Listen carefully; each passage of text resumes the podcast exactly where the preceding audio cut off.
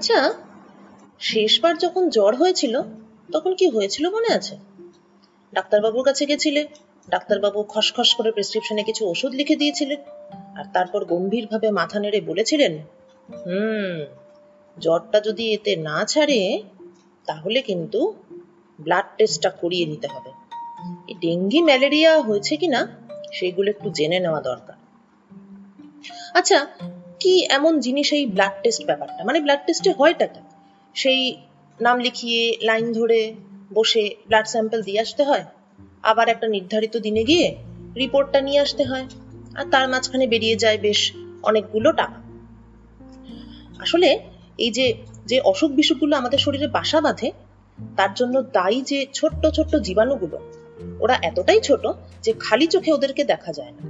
এই তোমার ব্লাডের ব্লাড স্যাম্পেলের মধ্যেই ঠিক ঠিক করছে ওই জীবাণুগুলো, কিন্তু খালি চোখে সব থেকে ছোট যে জিনিসটা আমরা দেখতে পাই, তার থেকেও এই জীবাণুগুলো আরও কয়েকশো গুণ ছোট। তা এই ছোট ছোট জিনিসকে বড় করে কে দেখায় আমাদের? কেন? আমরা সবাই তার নাম শুনেছি। তার নাম হলো মাইক্রোস্কোপ। কিন্তু সে মাইক্রোস্কোপ বড়ই জটিল যন্ত্র। সেখানে আলোর গতিপথ নিয়ে এমন একটা কারুকার্য করা হয়, যাতে একটা ছোট্ট জিনিসের একটা অনেক বড় প্রতিবিম্ব আমাদের চোখের সামনে তুলে ধরা হয়। তো স্বাভাবিকভাবেই এসব তো বিজ্ঞানের অনেক উচ্চ মার্গের ব্যাপার। সেই কঠিন কঠিন টেকনোলজি তার দামও পড়ে প্রচুর। আচ্ছা এমন কি হতে পারে? এই যেমন টুক করে বাড়িতে বসেই থার্মোমিটার দিয়ে আমার জ্বর মেপে নিলাম সেই রকম ভাবেই টুক করে বাড়িতে বসেই আমার ব্লাড স্যাম্পেলটা দেখে আমি চট করে দেখে বলে দিলাম যে হ্যাঁ আমার আমার ব্লাডে ম্যালেরিয়ার জীবাণু আছে, কিংবা কোনো জীবাণুই নেই। হ্যাঁ স্ট্যানফোর্ড বিশ্ববিদ্যালয়ের বিজ্ঞানী মানু প্রকাশ, উনিও ঠিক এই জিনিসটাই ভেবেছিলেন।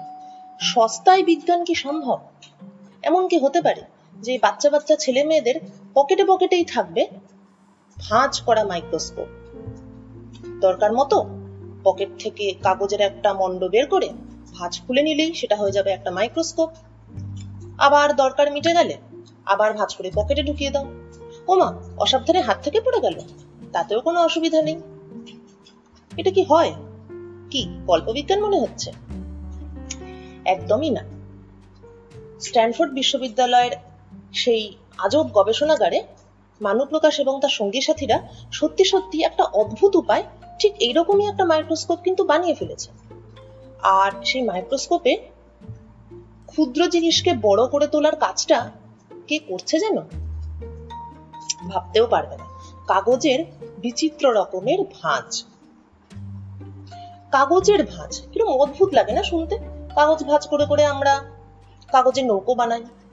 কিন্তু তাই বলে ছোট জিনিসকে বড় করে দেখানো? হুম, এরকমই তো হয়েছে। আর এই কাগজের তৈরি মাইক্রোস্কোপ তার দাম কত জানো? মাত্র পঞ্চাশ থেকে ষাট টাকা। এই ডাক্তারবাবুর ভিজিটের থেকেও হয়তো কম। তো কি করে কাগজ ভাঁজ করে মাইক্রোস্কোপ বানানো যায়? সেই ব্যাপারটা জানতে হলে সত্য মুখে বলা যাবে না? তার জন্য আসতেই হবে বিজ্ঞান পত্রিকার পাতায়। এই কাগজের মাইক্রোস্কোপ বা ফোল্ড স্কোপ যা কিনা পাওয়া যাচ্ছে জলের তরে, আর তাই দিয়ে গোলাপের পাপড়ি থেকে পেঁয়াজের খোসা তাদের সেই অদ্ভুত অদ্ভুত, সুন্দর ছবি, সেই সূক্ষাতি সূক্ষ্ম কোষ, এই সমস্ত কিছু সব যদি দেখতে চাও, তাহলে বিজ্ঞান পত্রিকার পাতায় ছপ করে পড়ে ফেলো। অনির্বাণ ঘোষ আর অনির্বাণ গঙ্গোপাধ্যায়ের লেখা এই ভীষণ সুন্দর ইনফরমেটিভ প্রতিবেদনটি। বিজ্ঞানের সঙ্গে থাকো